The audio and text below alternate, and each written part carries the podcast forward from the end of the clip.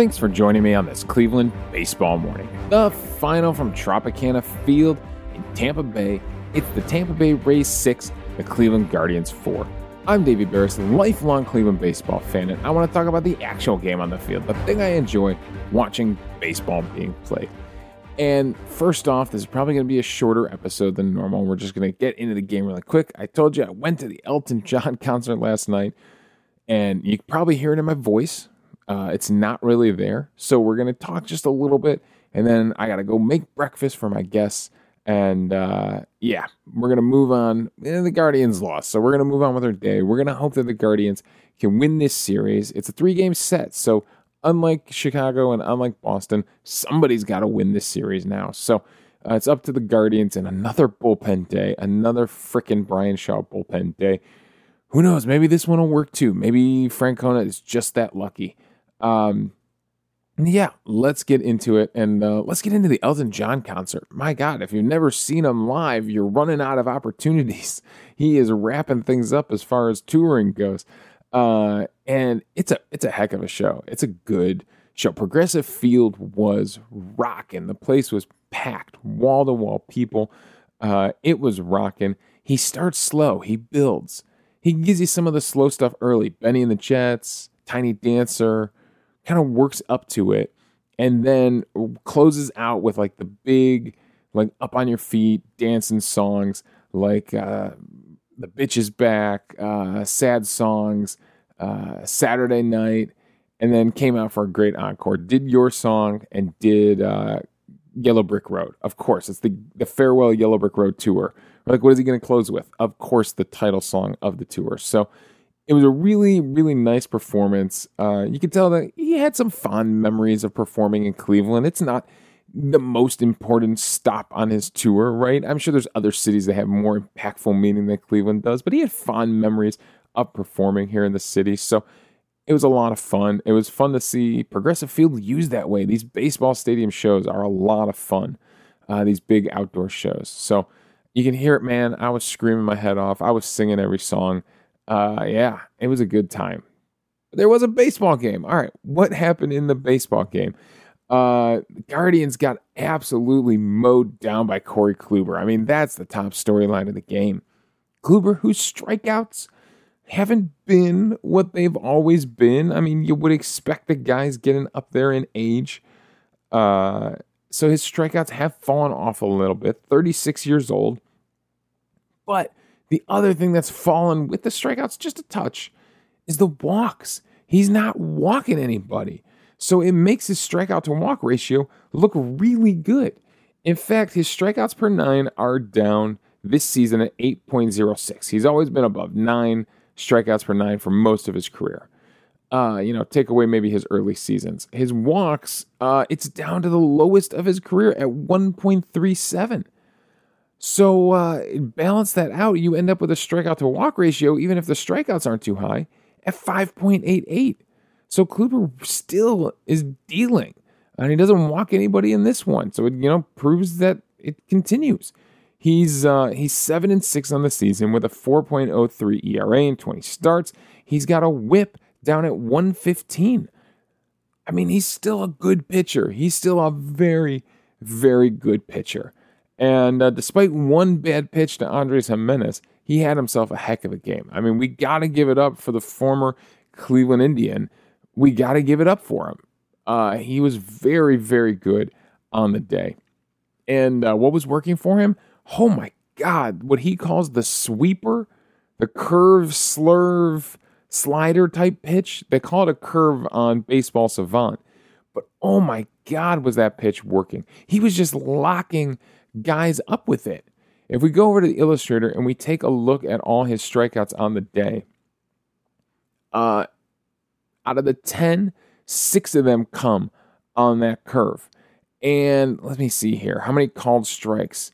Four of them. Four of them were called strikes. He did get Amed Rosario. Of course, Amed Rosario chased one in the other batter's box. Of course he did. That's the Amed Rosario thing to do uh, in the first inning but he locks up Owen Miller with it on an 0 2 count in the uh, second inning, just mowing guys down. Locks up Franmil Reyes with one in that second inning. uh, these inside to these right-handed hitters too. Uh, he gets Luke Maile in there. Uh, that was after Maile had fouled one off his foot, and he just he couldn't even swing the bat. Uh, just stared at it.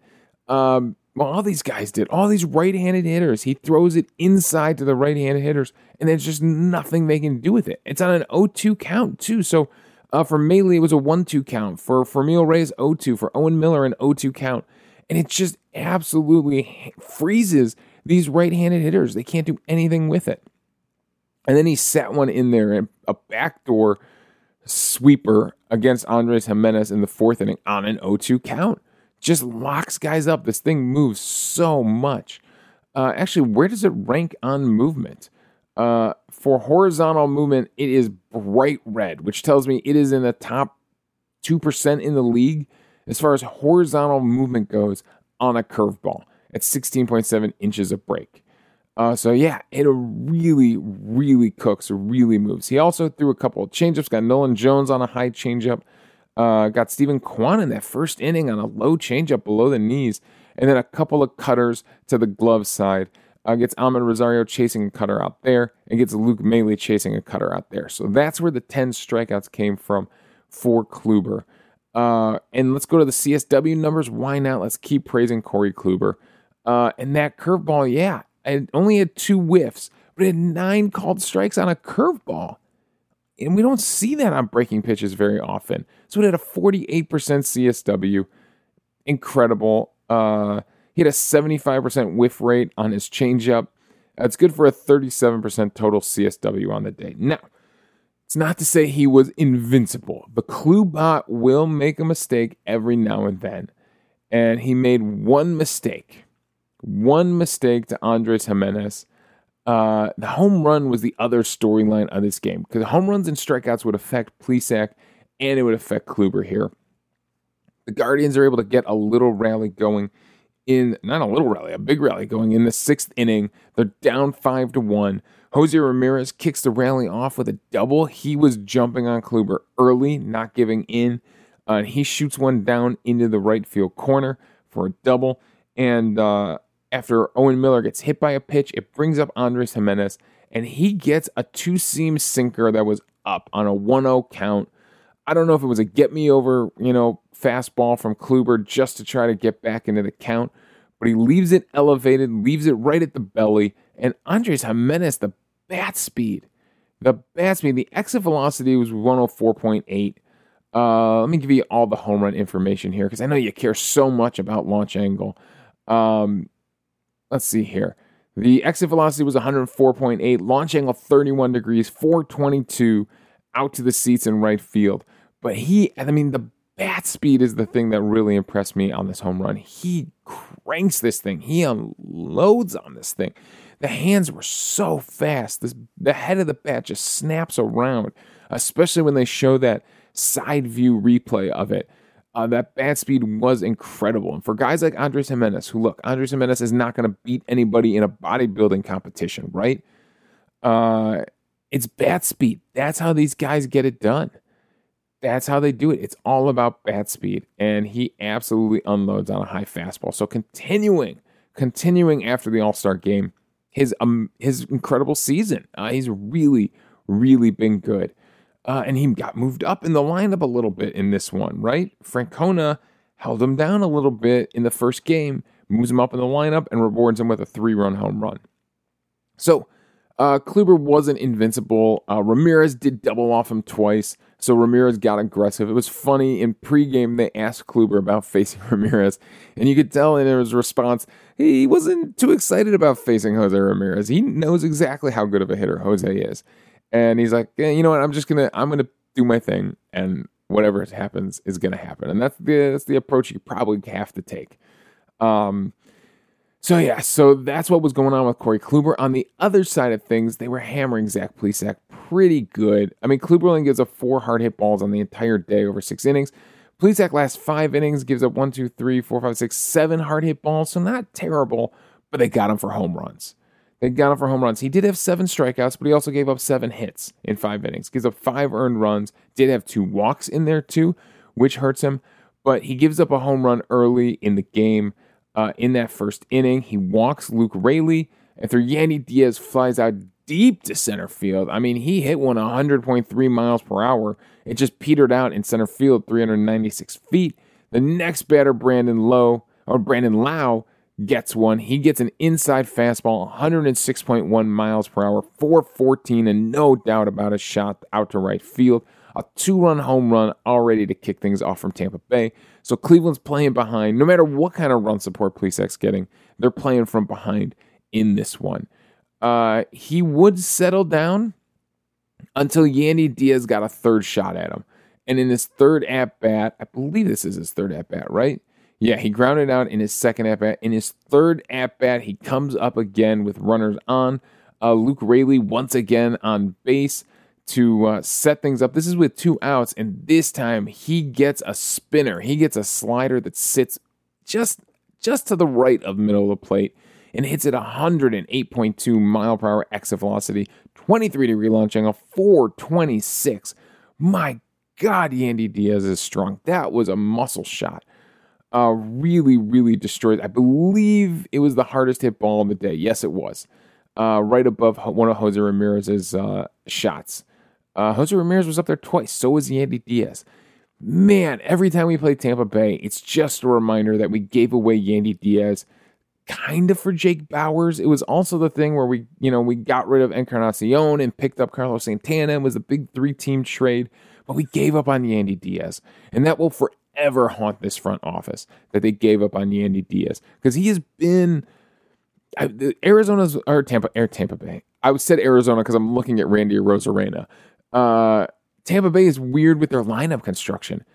The first game, Diaz is leading off. Arozarena is hitting third. Ji-Man Choi is hitting cleanup. In this game, they completely flipped the lineup around. Now Ji-Man Choi is leading off. Diaz is hitting third. Rosarena is down to fifth. So man, they really moved their lineup around at Tampa Bay. Some numbers somewhere told them that that's the you know ideal lineup against Zach Plesac. So they go with it and they end up winning the game. So hey, credit where credit's due there. Um, but yeah, Yandy Diaz was just hunting for a home run off of Plesac. My God, I told you in that first inning, he almost put one out. In this fifth inning, he gets him. I mean, it made it a 5 1 game. Plesac, ugh, was not looking good for Plesac at this point. He's lucky that they're able to come back, get themselves back into this game finally in the top of the sixth inning. They had a chance to get him off the hook. Uh, they do get to uh, De Los Santos in the eighth, a couple of hits and a walk lead to a run coming in. So they get their insurance run, make it a six to four game. But we had our chance. I kept saying in the ninth innings, and my, my buddy was up for the concert. I was like, got if they get to Jose, there's a chance. They just got to get to Jose. And they did. Straw with a single. Kwan hits into a force out. Uh, they almost throw the ball away, but they get Straw second base. Amed Rosario finally delivers a single, and it sets up Jose Ramirez and unfortunately, they just blow him away. I mean, Fairbanks is no joke. Fairbanks throwing 99 miles per hour is no joke.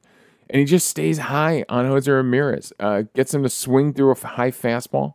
Gets him to swing through an inside fastball that's still above the above the belt. I'm sorry, that was a called strike. That was a called strike. So now he's got him down in the count 0-2. And what does he do? He just stays with high fastballs, doesn't mess with a breaking ball, doesn't give him a chance at a changeup or a curve or any whatever else Fairbanks throws. I don't even know what else Fairbanks throws. Uh, did he throw anything besides fastballs? He throws a slider. Throws a slider. Well, he wasn't about to spin a slider on Jose Ramirez. Uh, just goes high up above the shoulders and gets Jose Ramirez to chase a high fastball at 99.3 miles per hour to strike out to end the game. It was it was a weird day where like every time a Guardians player struck out, they like hesitated at the plate. Like, d- did that just happen? A couple of guys when they got called out on those on that on that curveball, the sweeper, that's what he calls it. They just kind of froze at the plate. I don't know if the umpire just wasn't making calls. There was a couple guys that walked that that hesitated at the plate, like they weren't sure what the call was. Uh, it was weird. So even guys that struck out swinging, I mean, Myles Straw did it earlier in the game. They they kind of froze at the plate. Like, did, did that just happen? Did I just do that? So yeah, a team that does not strike out a lot uh, really felt the K on this one. Like I said, Kluber gets ten. Pache, who comes in and pitches the eighth. Colin, I think I'm saying that right. Pache, or Poach uh, gets two, and then Fairbanks in the ninth gets two more strikeouts. So yeah, 14 strikeouts on the day for a Guardians team that does not strike out a lot.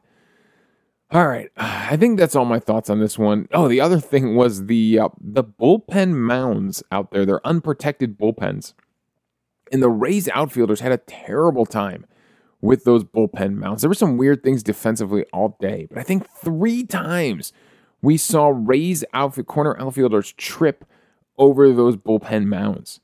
There was another one at Roman Quinn hit at Roman Quinn in left field where he like couldn't play a hop and it like bounced over his head and he just kind of grazed it to slow it down. I think that was Andres Gimenez, his double, yeah, uh, late in the game.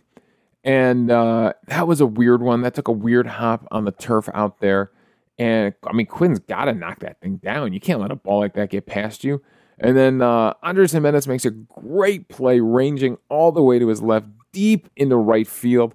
But unfortunately, when he slides on his back, his legs come up in the air and throw he throws the ball into his own leg. So there was a lot of some weird defensive things going on around the field uh, yesterday in this one. But that's all my thoughts on this one. I mean, Kluber really was fantastic with that strikeout pitch. I couldn't believe he locked up so many hitters and the right-handed hitters with that sweeper. Uh, I mean, frankly, he should get MVP on the day. However, this is a Guardians podcast, not a Tampa Bay Rays podcast, not a former Cleveland franchise players podcast. Uh, although, yeah, Yandy Diaz and Corey Kluber, uh, you would you kind of would enjoy having him on this team, even though Kluber's fastball isn't up there anymore. He's that dude still knows how to pitch. He was still teaching lessons yesterday in how to pitch. Um, MVP on the day, I think I'm going to go with Andres Gimenez. The two extra base hits, the big three run home run. Um, it was a big day offensively for Andres Gimenez. So he's taken home MVP of the day. He did. He got us back into the game. I mean, at 5 1, most Guardians fans probably were close to turning that game off until Andres Gimenez hit that three run home run, got us back in the game, gave us a chance. So with that, he's taken home MVP on the day. All right, I told you it was going to be a shorter episode. I'm getting out of here. There were a few more trades, but I don't think there's anything earth shattering yesterday. Uh, so we're still waiting for the dam to break on the trade deadline. There were a few little trades, but uh, nothing that's going to affect the Guardians' chances yet. Um, so let's wrap this thing up. Again, the final from Tropicana Field. It's the Rays 6, the Guardians 4. Again from Progressive Field, it's Elton John with an incredible concert. You can follow me on Twitter at Davey Berris. You can email the show at clevelandbaseballmornings at gmail.com. Let me know your thoughts on the game and we'll discuss them on the show. Also, I'm hosting this podcast on Anchor, so if you go to anchor.fm forward slash Cleveland Baseball Mornings, you can leave a voicemail for the show. We'll play them back in the air, respond to your thoughts, and we'll have a fun conversation amongst the fans about baseball. So thanks again for joining me on this Cleveland Baseball Morning.